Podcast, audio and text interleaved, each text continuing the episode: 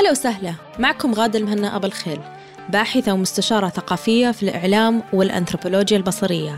عاشقة للصور وشغوفة في البحث عن القصص اللي وراها. صراحة أمتع لحظة بالنسبة لي في دراسة الصور هي لحظة التأمل. لما ناخذ فيها خطوة ورا ونحلل الصورة كلها ومنها نستكشف العمق التاريخي والثقافي. هي بصراحة اللحظة اللي نلقى فيها أنفسنا ونقدر ماضينا ونفهم أثره على حياتنا اليومية. فشاركوني في البودكاست هذا المخصص للتاريخ البصري. فيها ناخذ لحظة من زمننا هذا نتأمل عن زمن حتى وإن مضى بقى كثير من أثره. استمعوا للبودكاست على جميع منصات الشرق بودكاست.